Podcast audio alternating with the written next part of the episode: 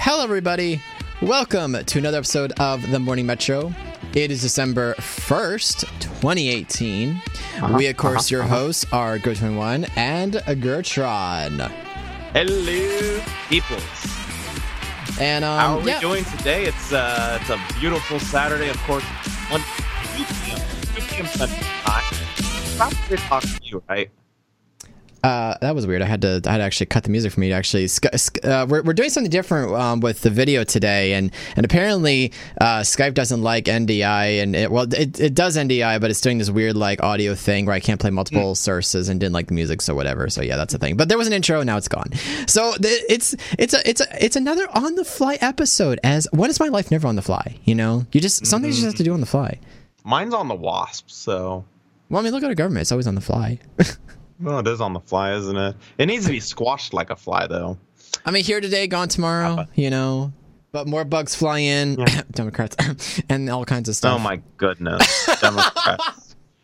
Democrats. Uh, and it's not, it's not all Democrats. It's just true. About ninety-nine point nine percent of them. True. Very, very true. Yeah, yeah. So... Just- Um, but yeah, so what we're doing, all right. We um, we were gonna do, we were gonna go live a little bit earlier. Gurttron, of course, was not feeling uh, too fantastic, but he is now feeling, he has recovered and feeling much better, which I'm very, very thankful for. So thank you for still making it to the show. And um, we've got a again once the, you know, it's funny, we hadn't done the Morning Metro for a couple of weeks, uh, just scheduling time, whatever holiday. Actually, we didn't do an episode last weekend because it was Thanksgiving, so we were we were mm. observing the holiday, but we're back mm. now. Um, but it was funny. It you know, there was a lot that happened in November as far as tech things go. November was pretty active for a lot of stuff, um, and uh, it kind of like accumulated for some things that you know uh, that happened. And we're actually going to go ahead and talk about a couple of those things. And I don't know actually if this this is the first one. We're going to go ahead and jump right in and segue. But Gurttron, can you go ahead and talk about this first one here about a, I'm going to call this a competitor to the company Parsec, which does cloud com, cloud gaming. Can we go ahead and jump in on this real fast? Okay, so it's at Shadow.tech forward slash U S E N. Who knows about the U S E N, but okay, whatever.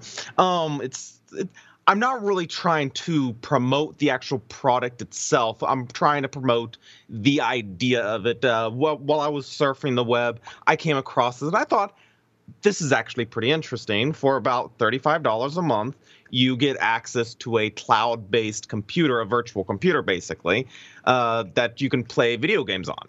Uh, your computer has – your actual computer needs to have a little bit of power in it, but it doesn't have to be a beast. It can be – fairly standard. Pretty, basically, have, t- yeah. basically a potato. A, a potato. A potato. Yeah, yeah. And basically, what you get connected with is a is a ten eighty G T X video card, mm-hmm. uh, and a Xeon Intel Xeon C P U. What was that? Uh, E five twenty-six twenty V four at two point one zero gig- gigahertz, but you only get eight processors out of that, which it's fine for gaming as far as true. That goes. True. Oh, U S E N is United States English. Thank you for that, creature. That makes a lot more sense. Um, and basically, it allows you to play games that your potato computer normally couldn't play, mm-hmm. but now you can. Right. Um, it's it seems like a good idea for if you don't want to spend, you know, couple thousand dollars on a actual gaming computer, because what what they claim to do is that they will upgrade their computer, their specs, to keep on top of the game, which as far as I'm concerned, the uh, processor they're using is a little shy of where I'd want it to be as far as the speed goes. But well, you get remember, well, remember though, Xeons are not meant for speed. They're meant for compute power. Mm. So you yes you can game on a Xeon, but they're they're not going to be concerned about the speed. They're concerned about the computing power of that, mm. be able to compute and send that out over the internet. So that's okay. why the speed is not where it would normally be, which I keep forgetting that uh, I keep forgetting that about Xeon. Sometimes sometimes power versus speed is is sometimes better. Yeah, but you know, let's let's say you don't want to buy a brand spanking new computer that's going to cost you a couple Several thousand dollars thousand. Or, so, or something like that, and then a few years later you have to upgrade your computer. Like I did a couple weeks ago. Exactly. And like I did a few weeks before that. Yes, and we're actually going to be talking about, um, oh, we actually, we should uh, probably segue, well, this would actually be a good, cool segue back into, we actually missed one thing, yeah. but that's okay, that's yeah. that's all right. Yeah. I um, so, um, yeah, but, um, so it's kind of cool. So this, this, this service kind of reminds me a little bit of, if you guys haven't heard of it, it's called Parsec. And essentially what Parsec is, it's a very similar uh, app, uh, company where you can also rent cloud-based computers Um, that allow you to um, use their services, or if you have a powerful computer yourself. And actually, I have done this myself. I actually was in Virginia a few months back, and I actually was able to dial into my computer here and actually stream games over the internet to a to a place in Virginia.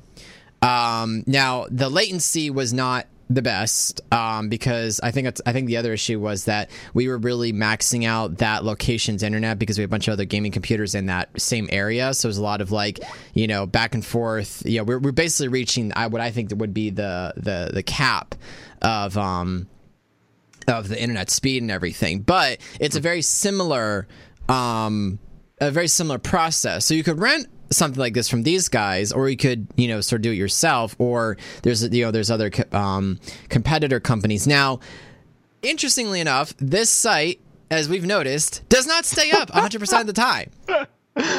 And it's, it's, it's humorous. Now, granted, from my understanding, it is a really new program because, okay, I just found this maybe at the start of this week, and it wasn't available in Missouri yet.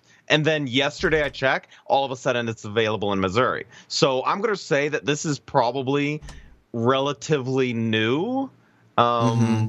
Fortunately, I don't know if it actually says when it actually started, but mm-hmm. so it's it's kind of understandable to a degree, you know, if it's brand spanking new for it to have, you know, some issues. Um, but here here's the thing. At thirty, thirty-five dollars a month, if this is the average cost, and I went ahead and I added an extra five just to make it an even forty. That's about four hundred eighty dollars a year. Mm. So in about a three-year time span, you would have spent enough to have bought a brand new computer. Mm-hmm. But you would think that'd be a downside for it. Mm-hmm. And every, every three years or so, you're probably going to have to upgrade your computer. Yes. Would you agree? Yeah, probably. I mean, I think. Well, let, let's go three, back. Three to five years. Well, my computer, I it took me about. It, I've the processor that I had, I had for about four years, and then I've after four years, then I upgraded four or five years, give or take. So yeah, yeah so four or five year time span or so, and in the mm-hmm. meantime, you could rent a cloud server, or you know, if you feel like that, it, it's kind of like a. It, it's a very interesting um, uh, business venture because you go between. You could build it. Or you could decide, don't worry about building it and just rent it out for however long you want to rent it out. That if you don't, you know, decide you want to need it, you can always disconnect it or whatever and stuff. But um, yeah, I, I don't, um, I'm not really sure. I, I think I would still want to go to build my own computer because that way I could have it whenever I want. There's no downtime. There's one hundred percent uptime. I can control what yeah. I want on it and stuff. But it's it's still enticing. Yeah, I mean, uh, if you don't have a lot of money or you already have a laptop. And the other thing, which I, I forgot to mention, it's not just for computers. It's for Android devices, tablets, Apples as well. Mm-hmm. So it's not just for desktop gaming, mm-hmm. which which I honestly, I probably wouldn't use it for anything other than that. Mm-hmm. But I, I think it's cool that they say they're going to continue to upgrade their services, you know. Yeah. Uh, which means technically you're you're putting in the fifteen hundred or so for the three to four years, and they're upgrading it, so you're almost paying them for that upgrade. I'm curious, without having to worry about it. I'm curious to know actually what the latency is like between the game server and your home computer. Is there any information about okay, the latencies? Here's, here's the thing. I what I can tell you right now is at my job. And this was something I had found on one of the Shadow Plays ads. Somebody had actually mentioned that. And I told them, okay, when I log into my computer at work, I have my desktop, my actual physical desktop. I log into that. It logs into a virtual machine. Mm-hmm. Then it logs into another virtual machine. And then it finally logs into the final virtual machine. Interesting. That I work in. Interesting layering. I know, right? Hmm. So it goes, it's it's the desktop itself. Then it goes to VMware. And then I use Citrix. Oh, interesting. And I can tell you right now, other than when they're actually having issues with Citrix itself, yeah, there there is no lag between my clicks. I mean, everything nice. happens immediately now. Well, they probably also, they probably have like industrial grade internet too, like, you know, the enterprise grade stuff more likely. Well, actually, what it what it does is it uses my internet connection. Oh, well, you still have to get the data to your to your uh, to your house though. So it's also go through some kind of internet from their location, does it not? Because you're logging in remotely, and they're providing. You're essentially logging into a server of sorts, and then you're downloading and uploading, you know, mouse clicks and information. Yeah. Whenever I I run a speed test inside the Citrix server, which technically we're not supposed to, but I've only ever done it once. Uh, Their speeds are amazing, except uh-huh. for upload for some reason. Upload is always like one or two. Mm-hmm. Download's usually like almost a gig. Huh. I don't know if there's like an issue with that or not, but mm, you know, interesting. I don't, I don't know, but I don't experience lag that way. And then from other comments I've read about how Shadow play, how Shadow works, uh, is we've come a long way mm. in virtual machines. Yeah, so we have. Latency is next to none as long as you yourself have a good internet connection as well. That's true. Yeah. And that's pretty amazing to think that, you know, we're in that that that high range of computing power to be able to send that. In, I mean, it's basically sending an instant an interactive video feed, like an interactive YouTube, basically, in a way, exactly. Which is pretty cool. Um, and I think that actually, speaking of compute power and all that kind of stuff, this is actually a good segue back. We were supposed to talk about this at the beginning, but I think actually the way it felt, this is actually pretty good. Yes, um, processor, Gurttron and I have been doing some very serious upgrading in the mm. last uh, month or two. Um, I yes. have gone from a forty-seven ninety to an A M D Ryzen two. Gurttron has gone from your, you had a thirty-five seventy K to a i seven eighty-seven hundred non-K. Um, and so I guess kind of like talking back and forth a little bit here, um, I've noticed a substantial um, uh, boost. Uh, so for example, so for those of you who don't know and who aren't into, who are listeners who don't, um, viewers, listeners who don't know what benchmarking is, essentially it's to basically determine, um, you know, there's a there's a scoring system usually. Um, things like uh, there's three D Mark Fire Strike, there's a three D Mark Time Spy, and they're essentially uh, benchmarking software that gives you an overall score. Uh, and the higher the score, usually the better. And then we'll give you individual scores for like your graphics, compute, and all the and, and your C P U and things like that and stuff. Um, yeah. So in a in a way of flexing our computing muscles, um, I uh, did a before and after of my of my pre, my previous processor versus now. Um, I was running an i seven forty-seven ninety for about, I would say almost four to five years now, actually. I think it was longer than four years. My original hmm. now Cinebench is a uh, is is a C P U benchmarking software. Yeah. It's completely free. You can look up on the internet. Um, just type in Cinebench benchmark download or whatever, and it will come up. Um, so I ran, and it gives you what's called a C B score or Cinebench score. So before I upgraded, I had a C B score of six hundred ninety-nine, and then when I went to my A M D Ryzen two twenty-seven hundred, I had a score of one thousand three hundred ninety-eight C B, which mm. is ridiculous. So what that's, changed? That's about, that's about a double increase. Uh, thereabouts, yeah. So we go oh. from a four-core eight-thread to an eight-thread or eight-core sixteen-thread. So like literally, um, four times the cores of the or eight. Sorry, no, eight times the core. Bas- well, basically, it's pretty. Uh, it's it's pretty definitely more than uh, than what I had before. Yeah. Um, no. My computer, my my old computer was the i five thirty-five seventy K, which is, was a quad-core, quad-thread C P U, which it, it did fantastic for me until these, these newer games started coming out and started uh, mm-hmm. beating me up.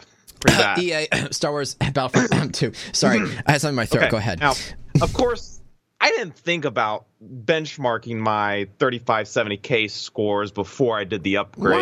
Wah, wah. At least down. Um, so I went online and I found all the several average scores of the thirty-five seventy K and then averaged them together and came about uh, four hundred fifty C B. And then the i seven eighty-seven hundred, of course, since that's in my computer, I ran the actual test and I got eleven seventy-six, which is about a seventy-five percent increase from what I had before for a six-core, twelve-thread C P U. And everything I needed to run, it runs like a beaut.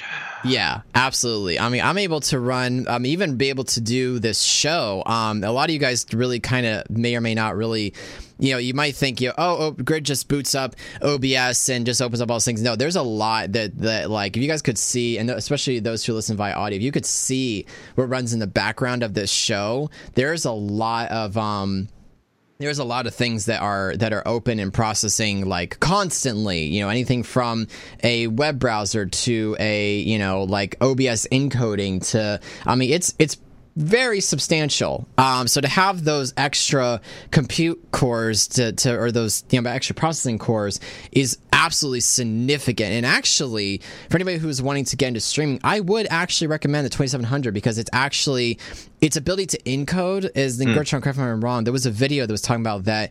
It's really it's, the A M D processors are really good for encoding for streaming. Mm-hmm. Yes, uh, from mm. from what I understand. The A M D processor, your particular processor from my research, is, while it does do gaming very well, it is more designed for the workplace, mm-hmm. doing actual, it's doing actual work, while the eighty-seven hundred is more geared towards the gaming side than the works workplace side, but it still does good in the workplace side. I mean... In all, in all honesty, having a twenty-seven hundred, as far as gaming games go, like, I don't feel like I'm really lacking anything, honestly. Yeah, like, yeah. I've, I feel the, like it still scores, does still does the, really well. The, the frames per second scores for both the twenty-seven hundred and the eighty-seven hundred, yours and mine, um, they were always pretty close. Uh, gaming-wise, the eighty-seven hundred usually gained about a ten, twenty F P S increase compared to the twenty-seven hundred. Mm-hmm. On gaming, so and the, the numbers were usually always in the hundreds anyway, so still great scores regardless. Absolutely. Not going to have any gaming issues. But I, I'd like to see how mine uh, lasts as far as when uh, new games come out that actually test yes. the eighty-seven hundred and twenty-seven hundred to the max. Yeah. Yeah, and I think games like Star Wars Battlefront two would be fun to revisit just for the sake of computing or like, you know, processing and stuff, cuz that was that that and Call of Duty Black Ops four, especially C O D. That was something I could barely run. That was a that was a splat fest. Honestly, you were lagging so much. Like I couldn't even like run. Like I was running at what like forty-eight frame, seven twenty p, forty-five hundred bit rate, and the the the forty-seven ninety is just sitting there going like, Aah! Like it just you could, it, you could, yeah. You were like at twenty F P S in the game, twenty, twenty-five F P S in the game. Some and it like and sometimes as low as like fifteen and as high as like thirty or forty, give or take. Right. Yeah, mm. it, it was it was a spl- it was a shatter fest. It was ridiculous, um, and a beautiful segue. I love these beautiful segues. Speaking of processors, Amazon is working on their own processor for the server market, which will be which will be great because we have Intel, we have A M D, now we have. Mm. Uh, I, I wish I had like some sort of like uh, here. I guess this would be the best thing. See your war face. Sir, you got a war face? Ah! That's, that's a war, war face. face. Now let me see your war face.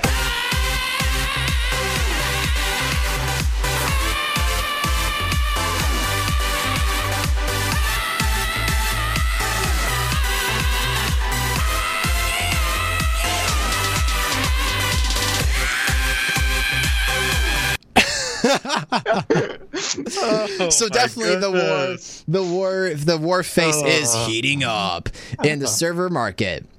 Now, let me go ahead and read off my show notes because I took I copy and paste it here.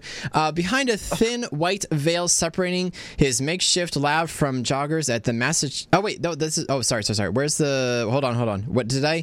Oh, did I not write show notes? Oh, I'm so sorry. This is about ion thrusters. My mistake. Um, what happened to you? I don't know. It's only been a few weeks since Amazon announced that it would offer uh, A M D EPYC servers as an option for Amazon's A W S. Now the company is announcing a new type of hardware platform. Mm. Uh, it's just it, it's just created uh, A one instance, the Amazon Graviton process. I feel I feel like it sounds like you say I, like Graviton, and I think like Transformers like Graviton. It's got a nice ring to it. Mm. Um.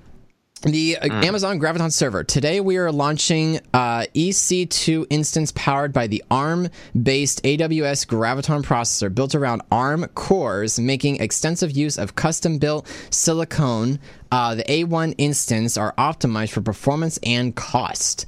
They are a great fit for scale-out mm. workloads where you can share the load across a group of smaller instances. This includes... Uh, can't... Uh, can't Cond- oh my gosh, brain, stop it. I know what I mean to say. Well, basically, it's really powerful. uh, Containerized micro- Thank you. microservices? Thank okay, you. Okay, okay. So let me let me get this let me get this right. Um, how many cores are actually in this thing?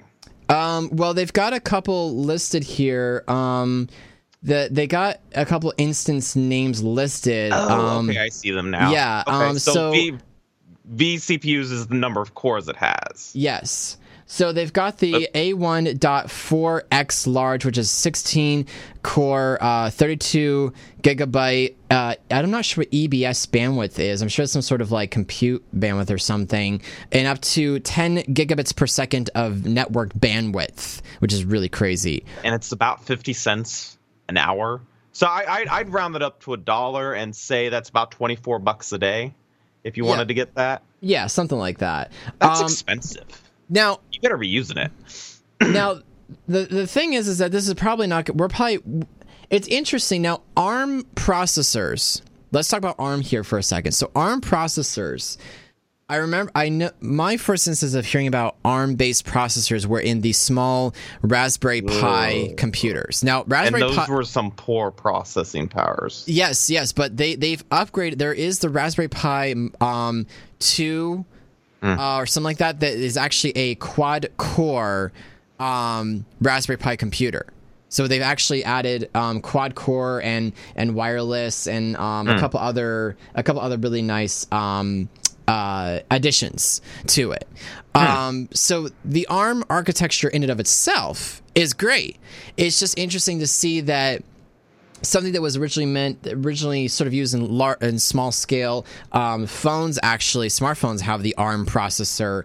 Uh, and in fact, I think it's where things like the Snapdragon processors come from. Actually, if I go open up C P U-Z on my phone, uh, let me look at my device here. While, I am while running- you're doing that, I got a question for you. Yes.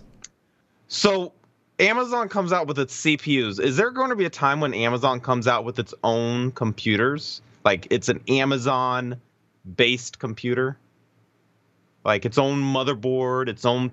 I don't see why not. I mean, Facebook's already trying to make their their their silly, their silly little uh, portal video chat compute device. Mm. Um, my... Uh, Mine is the Qualcomm Snapdragon uh, eight oh five two point six five gigahertz uh, phone. Uh, I'm not exactly sure. I think Qualcomm comes off of uh, off of the ARM processor. I have to do some mm. do some uh, research about that. But um, yes, it's the uh, kernel architecture ARM v seven i is what my uh, is what the is what the architecture it's in my phone. Okay, um, give me a moment. Give me a moment. I'm gonna I'm gonna. I just downloaded C P U-Z on my phone. I'm going to give it a try. All right. I have the Qualcomm Snapdragon eight twenty-one two point three four gigahertz with four cores. Interesting. Is so, that better or worse than yours? Um, well, I what have four. Yours? I have the. Let's see. Let me go back into C P U-Z on my phone once again. Uh-uh. uh, that's the. I have the eight oh five Ooh, Qualcomm, which means I I have the. Uh, how many cores does yours have? Four. Okay. What's your speeds? Uh, two point six five Okay, so how come how come yours gets to be two point six five and you have a lower version? uh, because Samsung. So, um, yes, I don't know why my phone is particularly more powerful than yours. It's just apparently the what, however, Samsung, like, mm. I guess, designed it, I guess? I don't know. I don't know. But the only sad thing about going back to Discord sounds... Yes. You want to take a guess? It's the audio. Well... It's crackly. Let, well, here, let's... I'll, I'll mute in Discord. You can... Or wait, how do we do this? How do we do this so it works efficiently? Oh, you can't see my... All you can see is the back of me now. That's great. Oh, man. The the price no, of new I, things. I can, see, I can see the stream, so it's fine. All right. Well, anyway. I, um, what, I, what I need to see is continue to see this, continue to see your desktop. But should we use the audio from Skype? Skype? Sure, we can do that. Okay. Oh man, interesting, interesting. Live, like I said, everything in my oh, life my is God. on the fly, continually. All right. Uh huh. All right. Yep. Okay. Well, anyway, so Gurttron, what do, what are your thoughts on Amazon's ah. new processor, the Graviton? I think it's a. Uh... Very interesting name for it, the Graviton. Now, I, I, I think it's a good idea, ultimately, that Amazon branch out to C P Us, but they will never beat out both Intel and A M D. Are Just we saying. Are we sure about that? Like, are you sure? There's oh yes, a... we're sure. Huh. Okay. So, what makes you think that? Like, they what? What in your mind tells you that that's not that would never be a thing? Um, well, let's let's look at it this way. Intel and A M D have been around for many, many, many, many, many years. Right. Amazon is just now getting into this. True. They're really late to the game. They're True. They're having to learn things. Now, will Amazon buy out Intel or A M D? Well, they could certainly try.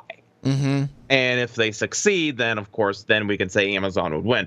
But barring them actually buying Intel or A M D out mm-hmm. or some sort of sabotage or espionage going on, uh, Amazon will never be able to o- overtake both Intel and A M D because I don't think they, that's their I don't think that's their I don't think that's their intention, because you have to remember the A W S service is Amazon's cloud based service, okay? Yeah. Right now, probably what's happening is they're probably they're probably using either Intel or A M D's technologies for their uh, for their processes, for their for their mm. servers. So probably what it is in an ARM itself hasn't I mean it's been around for longer and long enough for devices such as the Raspberry Pi to properly uh, mature, essentially. Um, so if anything, what would end up, you know, it would, it would end up being like is that it wouldn't be necessarily Amazon buying out like A M D or Intel. If anything, it would be that would, that would probably be a decision to be to be made by ARM, because they're the other rival, the third, you know, challenger um, for for that particular um, that particular field. You know, hmm. so if you you know if you really think about it, I don't think it's a case of I want they want to buy out anything. I think it's just a case of they just want to simply, you know, have their own processor processes for their for their A W S service is what I'm thinking. Hmm. So I, I don't know. That's that's just a guess, but that's the only guess that I've got right now. I mean, we'll we'll see. I mean, ARM really has to prove themselves because so far they've been making what just happened. Yes. Got it. It's fine. I got it. Keep talking. I got it. I became okay. Okay. Okay. So ARM basically has to reprove itself because when it originally came out, it mm-hmm. was crap. Yeah. I messed I messed with one of those small little laptops that you could basically fit in your pocket with those ARM processors. Mm-hmm. Oh, what a headache. What a headache. Mm-hmm. Just no. No. I They they got they have to prove themselves, and Amazon. You, you say Amazon doesn't want to beat out Intel or A M D. I, I have to disagree because Amazon is already a pretty big company. True. Okay. True. Even even if you take out their whole C P U creations. Mm-hmm. they want to be on top, so to speak. And mm-hmm. it's all about getting the market share. The more True. market share they get, the more money they get. And if they can beat out Intel and A M D, then they're going to be on the top. And they've, they've been trying to take over everything. Did you know you can you can actually order fresh food from Amazon? I Depending on it. your location? I believe it. I yep. mean, I mean, come on. Yep. So I think personally that they will mm-hmm. try. Yeah. All right. I mean, that's that's fair enough. That's fair enough. Um, and speaking of things, uh, think uh, speaking of things of trying and trying not to miss a moment, Gurttron, could we please go ahead and I think this would be a good segue to our next article, if you would. Okay. So I was coming across this online, and Charlie Brown, woot, woot, woot, woot, uh, is is like a classic. It's a classic. You got to watch Charlie Brown during the Christmas season because, well, you just have to. I always watch it. It's it's one of the only things I do actually do. Um, so if you know Linus in Charlie Brown, he has a security blanket. Mm-hmm. And he can't be without it. You take that blanket from him, he starts crying and so upset and worried and mm-hmm. scared. I mean, mm-hmm. he's attached to that blanket. Mm-hmm. Now, during the school play in Charlie Brown, uh, a Brown, a Charlie Brown Christmas. Christmas, yeah. During the play, he drops the blanket. Now, you might be thinking, okay, big whoop, oh. but it is actually extremely important. Charlie Brown is uh, throughout the story. Peanuts, Lucy, Snoopy, Sally, and others all work at no avail to separate Linus from his blanket. And even though his security blanket remains a major source of ridicule for the otherwise mature and thoughtful Linus, he simply refuses to give it up until this moment when he simply drops it. In the cinematic scene, when Linus shares what Christmas is all about, he drops his security blanket, and I am now convinced that this is intentional. Most telling in the specific moments he drops it is when he utters the words, Fear night, fear not, at thirty-eight seconds. Uh, you're unable to because play the video can, because it's copyrighted, uh, oh. bl- copyrighted grounds. It's probably on YouTube somewhere. Actually, let's go ahead and quick uh, pull oh. this up. Um, yeah. yeah, that's unfortunate. Charlie Brown. Let's see. Brown Christmas Linus speech. There we go. Uh. There we go. Linus speech. Here we are. Okay, you might have to scroll through it from the drop. His, or it's one mm. minute long. We can go on. I guess you were right, Linus. I shouldn't have picked this little tree. Everything I do turns into a disaster. I guess I really don't know what Christmas is all about. Isn't there anyone who knows what Christmas is all about? Sure, Charlie Brown. I can tell you what Christmas is all about.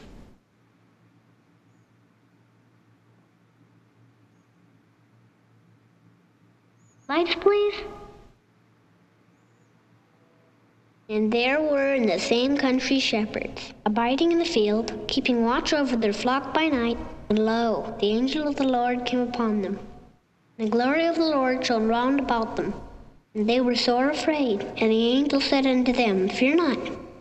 For behold, I bring you tidings of great joy, oh. which shall be to all people. For unto mm-hmm. you is born this day in the city of David a Savior, which is Christ the Lord. And this shall be a sign unto you. You shall find the babe wrapped in swaddling clothes, lying in a manger. And suddenly there was with the angel a multitude of the heavenly host praising God, and saying, Glory to God in the highest, and on earth peace, goodwill toward men. And he picks the blanket. There's symbolism in that blanket because he... Exactly. And earth peace, he picks up the blanket. Interesting. Yeah. I never now, caught that. Now, looking at it now, it is pretty clear what Charles Schultz was saying, and it's so simple, it's brilliant. Set free. The birth of Jesus separates us from our fears. The birth of Jesus frees us from the habits we are unable or unwilling oh. to break ourselves. The birth of Jesus allows us to simply drop the false security, which is like his security blanket we have been grasping so tightly, and learn to trust and cling to him instead. Oh wow. Interesting. So, yeah. So that's why he, it, it's symbolism is so important when he drops that blanket and says, "Fear not," and he's, you know, talking about Jesus. He drops his security and is basically showing that Jesus is what takes away his fear. That is very interesting. And then, and then, of course, later on, he picks the blanket right back up. Well, yeah, yeah. Well, yeah. Of course. Of course, yeah. But he's young, you know. So and he had a, so he had a moment where he was just like, you know what? I don't care. I'm just going to say it. And then, like so many of us, we go back to whatever it is because we're now clinging to. That's really, really interesting. And mm-hmm. that is stupidly brilliant. Yeah, that's that's yeah. crazy. Interesting. Thanks for bringing that. And that's that's very appropriate for the holiday season. Yes. I figured it was December. We need to add something Christmassy. There you in there. go. Yeah, that's I, I like that. Go, you know, actually, I forgot we need to hang the lights in the in the in our studio. Mm, oh wait, wait, wait, yeah. wait, wait, wait, wait, here. I'm, I'm gonna. Excuse me, Gurttron. Um, sorry. I'm just. Uh, uh, sorry. I gotta climb up over you. Um. Ah, where is it? Ah, trying Come to find. On, I'm, trying, I'm trying. I'm trying. It's it's uh it's oh, oh there goes the oh frick. Okay. Um, hold on, hold on. I'm looking. I'm looking. I'm trying to find it. Uh, where's? Oh dang. Oh, where, I know I put that box of lights somewhere. Um, oh where is it? Oh there it is. Found it. Okay. Yeah. Just give me a minute. Ah, okay. Sorry. Let me. Um. Um, hold on. I almost got it. Almost got it. Gurttron, can you just move a little bit to the left for me, please? Thank you. Yep. Thanks. Thanks. Oh, okay. Perfect. Perfect. Got it. There it is. Perfect. And we have light. There we go. I knew it. See, I told you to put the box of light somewhere. Oh, just uh-huh. a little bit higher. There we go. Perfect. Just, just, just, you know, up a little bit.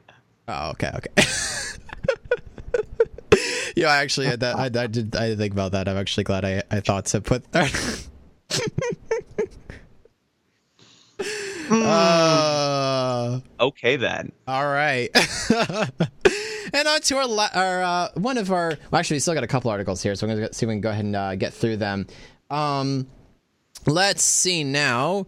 We're on to the okay. So finally, we're on to the article that I accidentally hinted. Uh, but that's okay, so we're going to talk about it.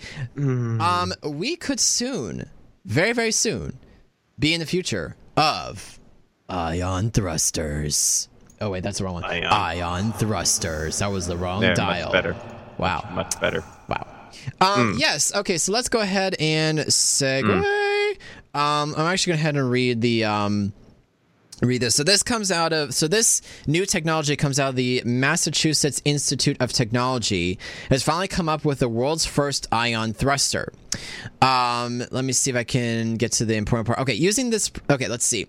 Uh, behind a thin white veil separating his makeshift lab from a jogger's at the Massachusetts Institute of Technology mm. indoor track, atmospheric space engineer Stephen uh, Barrett. He sounds very space age name. Stephen mm. Barrett. Ion mm-hmm. Thruster Institute. Steven Spielberg, anybody? Hey, there you go. Recently test flew the fr- uh, the first ever airplane powered by ionic wind thrusters, electric engines that generate momentum by creating and firing off charged particles. Using mm. this principle to fly an aircraft has long been, according to uh, to even Barrett, a far-fetched idea and and the stuff science of uh, science fiction, but he still wanted to try. In Star Trek, you have a shuttlecraft gliding uh, silently past, he says. I thought we should have aircraft like that, thinking um, iconic wind propulsion could fit the bill. He spent eight years studying the technology and then decided to try building a prototype miniature aircraft, Albert One, Albert... albeit uh, one he thought was a little ugly. It's kind of yellow, uh, kind of dirty yellow color, he says, adding that black paint mm-hmm. often contains carbon, which conducts electricity and caused a previous uh, iteration to fly itself. Oh, I didn't know that. I didn't realize that the, that particular color. Hmm, interesting. Um, mm. Barrett has slightly higher hopes for the latest prototype, which he uh, dispassionately named version two. Before we started the, the test flights, I thought I it had maybe a fifty-fifty chance, he says. My ch- my colleague at M I T thought it was more like a one percent chance it would work. Mm. Um Now, there's much more to this article um, that discusses this. Um, but yeah, this, so this is what the, so for those of you who are listening on iTunes or Google Play uh, Music, um, basically he's got a very large um, craft that has a very large wingspan. It's got a tail at the back of it, and across they, a more narrow medium space of wing is actually electric, what looks like to me electric wires going across, mm. um, spanning the entire width of the um, of the of the wings of the plane. Um, and um, think think of it like this: it looks like a biplane. Thank you. Yes, it looks essentially looks like a biplane. Hey, it, the Wright brothers come back to strike again. Exactly. This is this is what's interesting about it. And oh. you bring up you bring up a great point. It looks like the Wright brothers plane, except for it's more futuristic looking. So basically, we're starting back at the beginning with ion engines, and eventually we'll get to the point where every aircraft has ion engines, and they look as well as good as they do now, if not better. Yeah, I mean, I so, I'd like to see ion thrusters like that of Space Engineers, which was one of my favorite oh games my. to play. Oh my! I love Space Engineers. It's a fun game. No, no, no. It's cool. I, I would, I would. That would be very interesting to actually see spaceships. I hope and pray that I am alive when we have the first spacecraft that is an exploration craft that uses ion engines and can travel much faster and is actually something that anybody can get on. Now, one of the things. Um, Uh, that they said was is that it's the amount of power that this thing needs to work. Um, so uh, let's see. Let me scroll through a little bit of this article here. Um, and while you're looking up that, it, it does seem like we are right now limited in our technology because of power. What yes. kind of power the new technology requires. So with all this new technology that's coming out, I mean, we now have ion engines. We've talked about the warp drive. We've talked about the shields. And, of course, uh, the shield that they've come out with, which is very similar to Star Trek, it's about the size of a softball. That's how much range it has, but it requires so much power mm-hmm. to operate that it's yes. not feasible. Yes. Very yes. So so I feel that within the next twenty, thirty years from now, we are going to come up with a new power source, mm. a new source of power uh, that will revolutionize everything. I think it's kind of about time that we did, because we've we've always we've been using gas, we've been using solar, we've been using wind, nuclear, um, nuclear, geothermal, uh, coal, coal, coal power. Yeah. Um, awesome. That, yeah, I think it's about time we started figuring out something that can generate more power.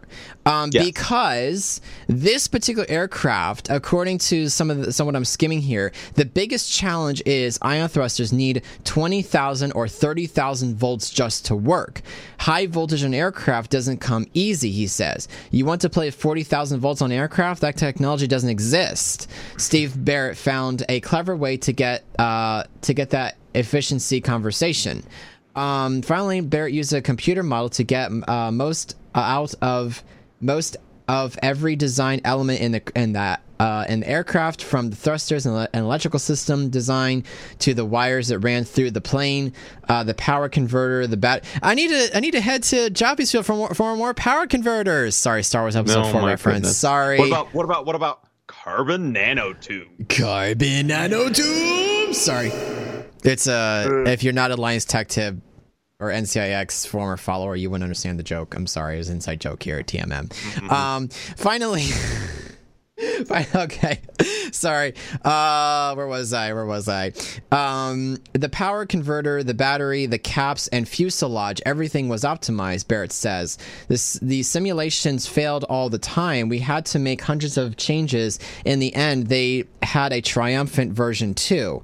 Um, so yeah, we're, we're still, I mean, at least if nothing else, the research is there. Mm. Mm-hmm. That's the hardest part, getting the research. The next yep. challenge now is actually getting it to properly work, which I'm sure that they'll probably be able to, to get it working in, in no time, honestly. Yeah. Now, here's the other thing with the ion engines. There is no sound generation. They're silent. Yes. So, and further down, it's talked about, so for drones, for building inspections or things like that, would be an ideal application for these thrusters, Gallimore notes, or Barrett adds, drones used for deliveries, filming, or environmental monitoring. Imagine ten or twenty years from now, we could have drones everywhere. He says if mm. those were are all noisy, they'll degrade our quality of life, but this is silent. Now, I do believe drones are going to become a big deal. I've watched a few YouTube videos about uh, uh, on. Have you ever watched uh, TED Talks? I've watched a few TED Talks in my time, yes. So there was this one TED Talks that starts off with like a pseudo short movie about drones that are everywhere and doing security as mm. well, but then all the drones turned on everybody and basically uh, just started killing everybody. Uh, and then yes. it went to the actual TED Talk where they showed an actual drone they had created that you could not crash.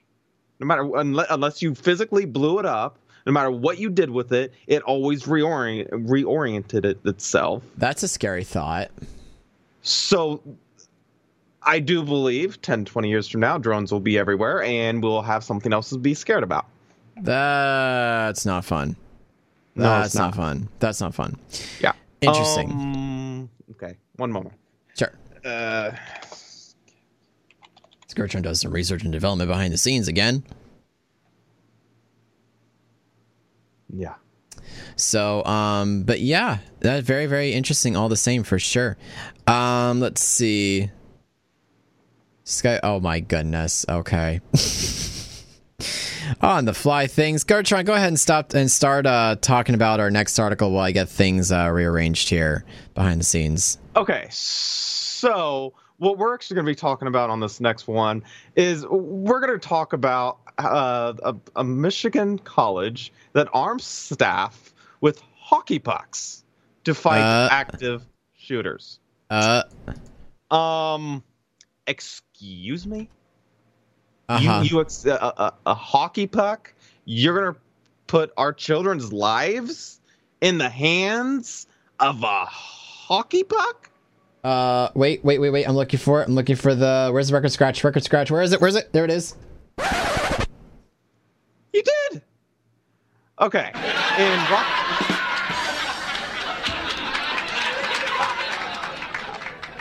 Go on. Okay. So in Rochester, Michigan, in preparation for a possible active shooter incident, the gun-free zone of Oakland University has begun arming students and faculty with hockey pucks. We thought, yeah, that is something we can do. American Association University Professor President Tom DeSantis told the Detroit News, we can make these available at least to our members and a fair number of students as well. Okay, the idea was born during a training session in Oakland. University Police Chief Mark Gordon was conducting with the faculty earlier this year, when one of the attendees asked what they could do to protect themselves on the gun-free campus, which, no, that I, I do believe you need more trained personnel to protect said campuses. I agree. Chief Gordon recalled an occasion when he was hit in the head with a puck while coaching hockey. Okay. It caused a fair amount of damage to me, he told the crowd, but he didn't die, which isn't worth it.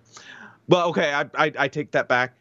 He didn't die, which is good, but if you have an active shooter, I'm sorry, but um, if, if I get the opportunity, they're not going to survive it. Okay, okay. I, I I already I already see so much wrong with this to begin with. Okay, first of all, who's gonna have the the correct aim to throw a projectile at someone yeah. during an incident? Yeah. You're not gonna be concerned about throwing a projectile. You're gonna want to. You're gonna. You're going to want to run, like exactly. away, very far away. Now. Although he did not specifically intend for the offhand memory to morph into a defense plan, faculty members ran with the idea. It was not a well-thought-out strategy, Chief Gordon told the Apparently.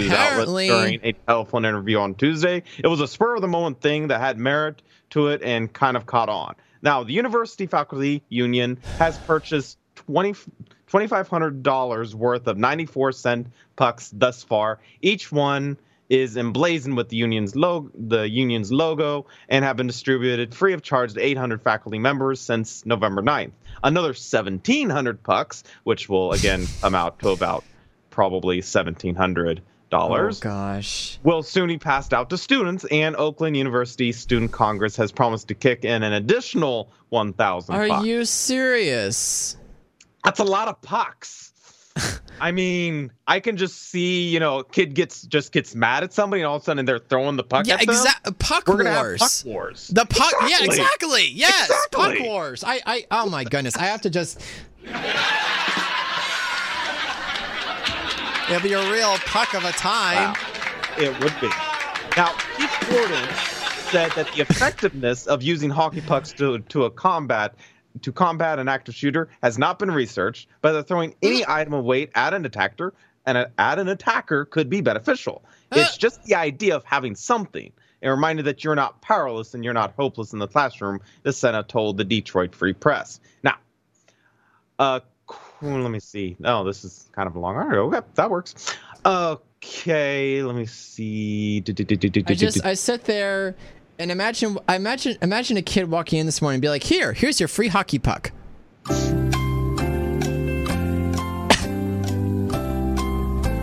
Gurttron acts out, looking at the hockey puck.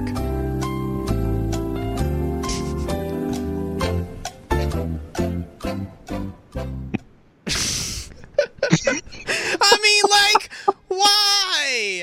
Why is this a thing? Ugh.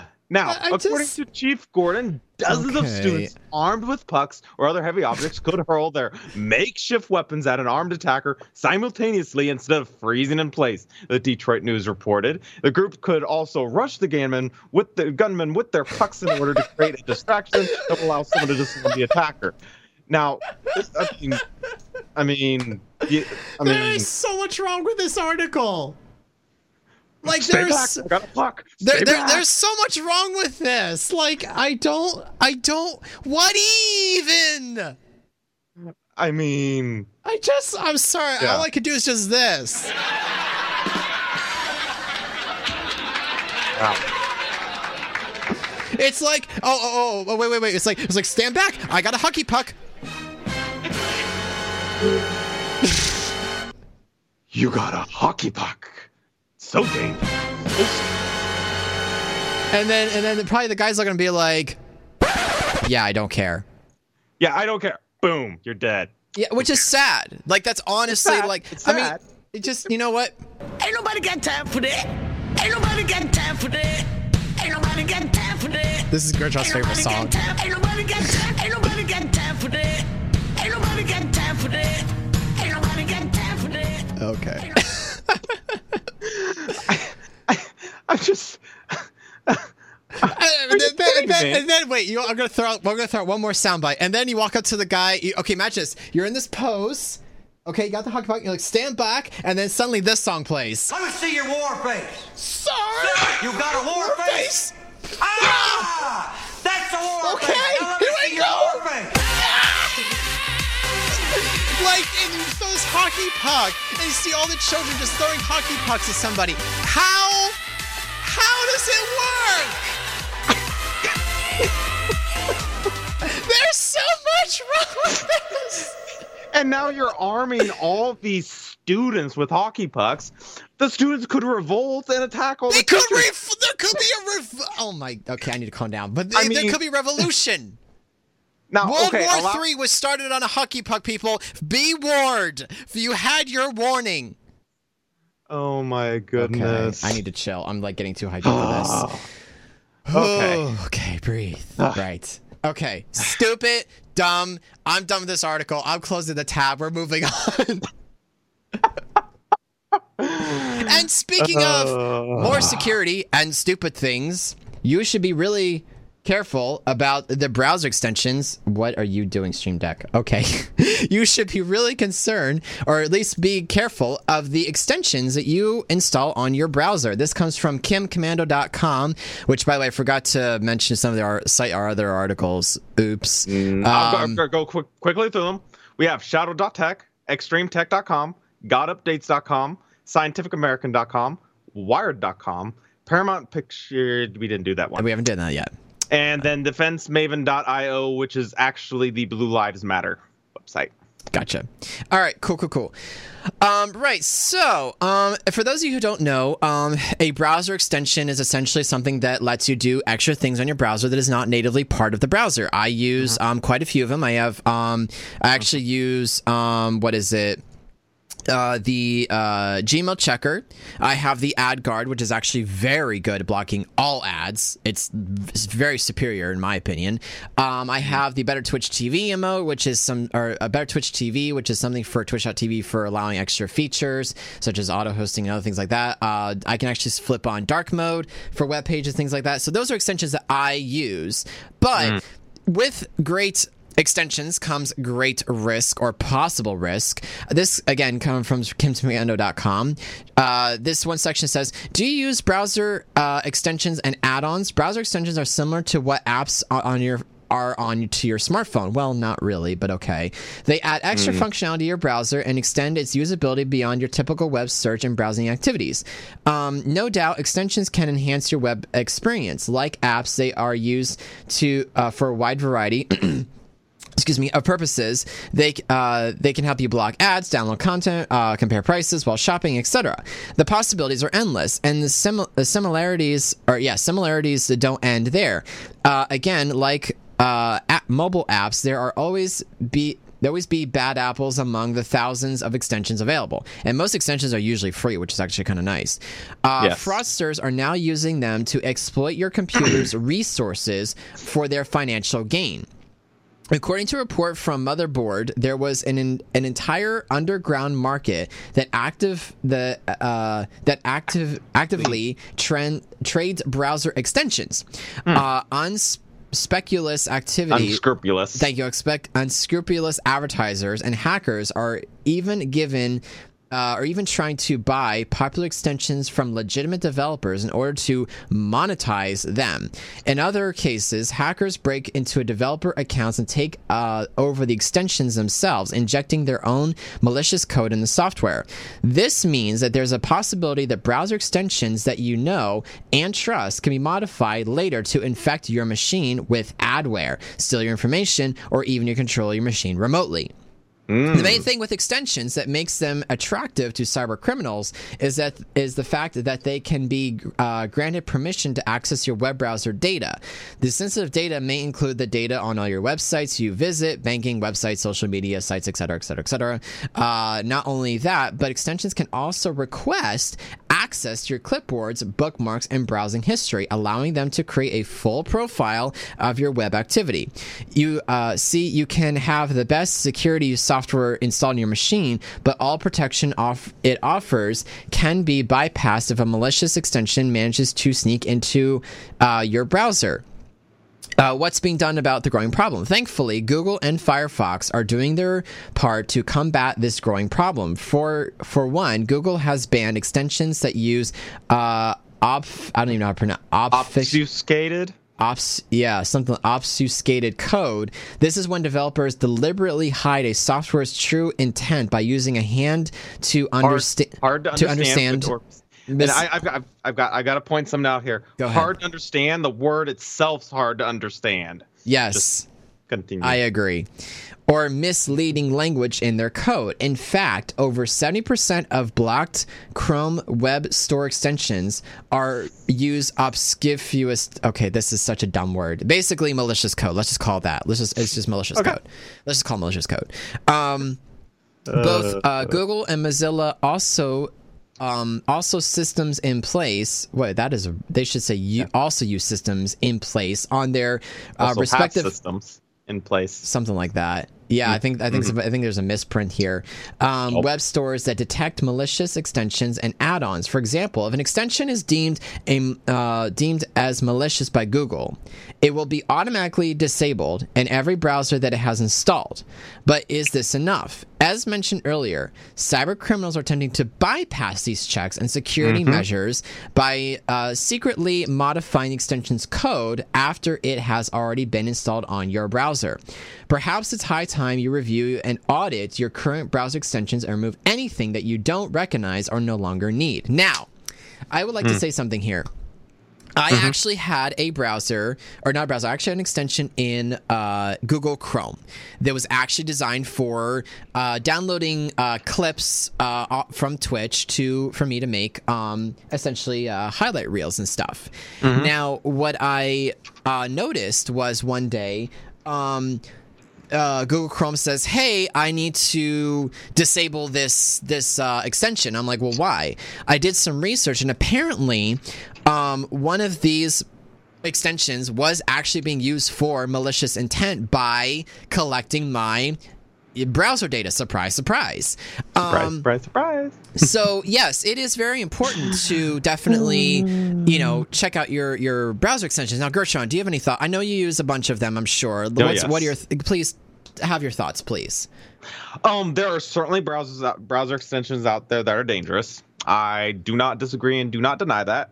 Uh, before you install a browser extension, uh, there's some things you can do to kind of find out how secure it is. Uh, for instance, uh, if it's a very well-known browser extension, like uh, one that I have very well-known is the speedtest dot net browser extension, which, if you don't know, that's created by Ookla, which it's a, it tests your internet speeds, and you can be fairly sure that they're not putting out malicious code. Um, but what you can do is you could actually, when you're about to download one, always look at the reviews, see how many people have them downloaded. Mm-hmm. If the reviews are good and there is a high number of people who have downloaded it, and it, that's like your first step in checking it. Uh, if you want to go ahead and download it at that point, go ahead and install it.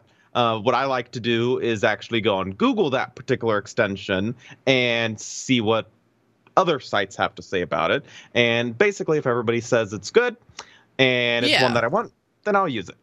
And that kind of goes the same thing first for uh, for uh, smart apps on my phone, you know, like apps mm-hmm. I download to my phone. That kind of is kind of the same rule. Like I'll usually try to read a review um, of people that have downloaded it to tell me whether or not it's been a really good rating or what have you and stuff. I mean, mm-hmm. in this particular instance, this is where reading reviews for apps and extensions are extremely critical to your ability to have a really safe and happy browsing experience. So exactly. yeah, just it's kind of a bit of a P S A, something to think about. It's, I mean, it's mm-hmm. something that Gurttron and I kind of already knew, but for those of you that don't, and our listeners and our viewers of our stream, just, you know, an F Y I, if you use browser extensions, even on your phone, like you can have browser extensions even on your phone, I think mm-hmm. nowadays too, you know, mm-hmm. check it out. out, get informed, and, you know, be be safer, essentially. Exactly. So, yeah, absolutely. Um, I think that's, I think, any other thoughts on that? Because if not, I think we're going to move on to, I think, is this our last, our last article was a movie trailer? Or no, there I was, believe uh, so. There was one other one, but I think maybe I'll, maybe I'll save it for next week. Yeah, I think I'll save it for next week, actually. That's okay. Oh, uh, I'm actually, huh, you know what's funny? Maybe mm. I don't have to because I actually have, already have the video. Because I have the video up in in um in here, and I also have the video. All right, well, maybe I'll go ahead and quick. Um, yeah, maybe I'll play part of it. So, um, this this was something I caught off uh, the television this morning about a. Now, you guys know we have self-driving cars, all right, but this is actually a company that can actually put a self-driving system on a car that does not have it to begin with. This is a startup company. Um, this comes from uh, the Henry Ford uh, YouTube channel. Um, they have a show called Henry Ford's Innovation Innovation Nation, which is actually quite good. Uh, never seen before until this morning, but I thought this was kind of demon. I won't see if I can try to play. Uh, let me scrub to the more important parts of this here. Um, there we go. Okay, we'll go ahead and play just a little bit of this just for sake of copyright. But here we go. Oh, it's a garage. This is a garage. This is the garage. This is uh, where everything is designed and built right here. I've been interested in automotive technology since I was at least thirteen. That was the first time I actually tried doing a self-driving car. I built this car and put a computer and a webcam on it and taught it to Kyle drive Logan following the yellow line in a parking lot. That's speaking. Kyle works with a group of engineers building each Cruise unit. It's similar to the automatic pilot on airplanes, and it could have a huge impact on highway safety. Every year there's over a million car accidents in the U S alone, And the scary thing is that ninety percent are caused by the drivers themselves, the humans behind the wheel. And so that represents an enormous opportunity for the machines to improve. What's he doing? Uh, so Kevin is working on controls. Once the car estimates where it needs to be on the road, to send those commands to the steering motor. And doing it in, in, in a way where it's very smooth, it doesn't overshoot or oscillate, is very difficult science, almost like an art. These are the computer vision guys. Um, they figure out what's in the camera image, where the lane markers are, and try to figure out where the vehicle is relative to the road. Okay, so Kyle, I'm looking at this and I can tell that it's Cruise related, yes? This is it, yeah, and we call this the sensor pod. So all the sensors that this vehicle needs to drive itself are in this one unit here. So it's got the cameras, the radar, and the G P S all in this box. The next part of the system is the drive-by-wire interface, which you can't really see, but we've installed underneath the steering column, so we can control your steering wheel, your gas pedal, and your brake pedal while the system's running. The last piece ties it all together. It's the brain, uh, which is our computer system that's in the trunk here. Oh, there's a computer in the trunk. Yeah, let's visit it. Thinking back here. Ah, that's it? Yep, here it is. So, yeah, everything, all, all the processing is done right here. This computer uh, takes in data from the sensors, from the sensor pod, and sends out signals to the actuators to drive your car, and that's it. All right, so now that we know how it works, can we take it for a drive? Yeah, let's take it for a spin. Okay. Good. So, um, yes, essentially, it is a all-in-one system that lets you modify your car uh, in such a way where you don't have to redo all of the car. It's just a couple parts that you attach to your system, and there you go. Um, and again, this is by uh, this company is by uh, Kyle Vogt, who's the innovator of the Cruise uh, driving system. I'm scared. I'm scared. I mean, he, he literally points out in the video where, whoa, this is where you control your steering wheel and your gas and your brakes. Okay, I'd rather you not. Mm-hmm. I like having my own control because, yes. I mean, seriously, I, I don't I don't know if I you know trust uh, something to drive me around because mm-hmm. I have a feeling I'll end up dead. Getting into a wreck and dead. Yes. Yes. And then who's who's to blame for it? That's a good question. Is it them or me? Yeah, and, and see, this is an oh my gosh, this the transitions today have been beautiful because of what we're going to talk about after the. I love it. It's great. Um, so basically, yeah, I mean, driving cars. I mean, now it's kind of, now. First of all, in the first right. It is kind of cool to be able to attach something to your car if your car's not already a smart car. That is pretty cool. Um, mm. Smart cars as a whole, a, a computer doing a better driving job than a human, that either tells you that computers are really smart or people are really stupid. I'm not sure which. Uh, I'm, I'm I'm sorry, people are really stupid. Okay, yeah, okay, fine. Well, I'll go I'm with just... that. Yeah. So, um, but yeah, that's uh, just a, just just a little technology tidbit that I caught, and I thought it'd be kind of fun to share share that with you, um, with everybody that's listening and watching things like that. And our last segue happens to do with cars because apparently Paramount Pictures is making a canon spin-off film called Bumblebee featuring the Transformer Bumblebee himself. We're going to play a little bit of, of this. This is a downloaded video from Paramount Pictures' YouTube channel, so credit to you guys originally. If, uh, don't, please don't get mad. Um, and we're just going to play a little bit of this here. Uh, sorry for those of you that are listening. You, you can look I'm up Charlie the trailer Watson. On YouTube. I'm eighteen. Today, actually. Is the Beetle for sale? Yours, kid. Happy birthday.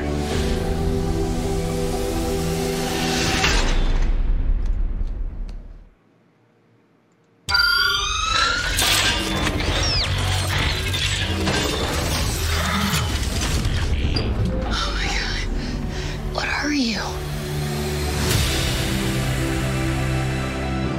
So you have no idea where he came from? No idea. Wow. Here's the deal. People can be terrible about things they don't understand. From now on, the only person you can show yourself around is me.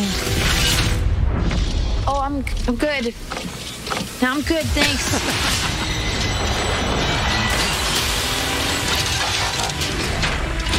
There's a war raging on our planet. If this criminal isn't found, that war may find its way here. Is there anyone that can help you? Do you have a family? Oh, who would me?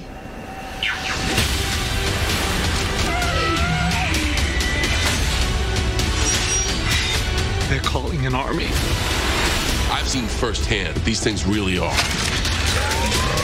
John Cena! Right? Bumblebee, there is only one way to end this war. You must protect Earth and its people. Take it down! My back, me!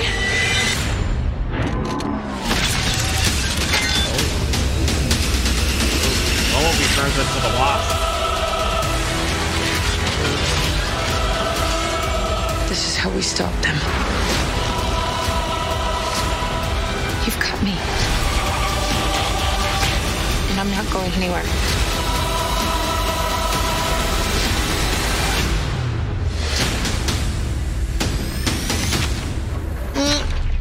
Oh. Oh. God, I'm so screwed.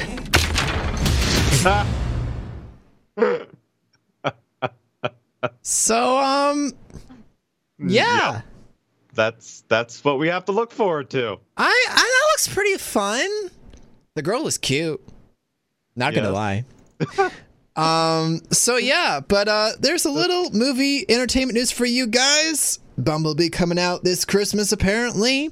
So if you want to see something, see a holiday film with your family about uh, crazy robots and Transformers, um, there you go. So I believe that finally. Oh gosh, I forgot to lock the phone. It's like it was. It's been a good episode and a and a frustrating episode at the same time. But we had a good time doing it, and yeah. we hope that you guys had a good time listening and watching. Um, we'll be back. The hold on, let me check the calendar again. We'll be back the fifteenth of December. Um, and then probably, let's see, fifteenth of December, and then it'll be the, the twenty-ninth. We will not have an episode because it is the holiday season. We'll probably actually take off probably for all of, um, probably I would say Christmas and New Year's, honestly, I think, just to mm-hmm. observe the holiday, because it's going to be a one big holiday, honestly, because you have, mm-hmm. you'll have Christmas and then New Year's and everything. But yeah, we'll be back at least the fifteenth. Um, so keep an eye out for that. And um, as I sort of say on my own channel, check out all the panels below, below stream and um, all that kind of stuff. And if you have any articles or whatever, please email us at the morning metro at gmail dot com. Also follow us on Twitter at the morning metro as well. We would love to have your article submission as always. And until then, thank you guys so, so much. Have an awesome rest of your uh, Saturday, and we will see you all later. Take care. Later. Thank you for listening to The Morning Metro. All stories and articles belong to respected companies. Songs used for broadcasts. Intro music, Retro Funky by Persephone. Remix by Sundance. Outro music, three oh five by Proto Nirvana. All music belongs to their respected copyright holders. For article submissions, questions, comments, or concerns, please email us at the morning metro at gmail dot com.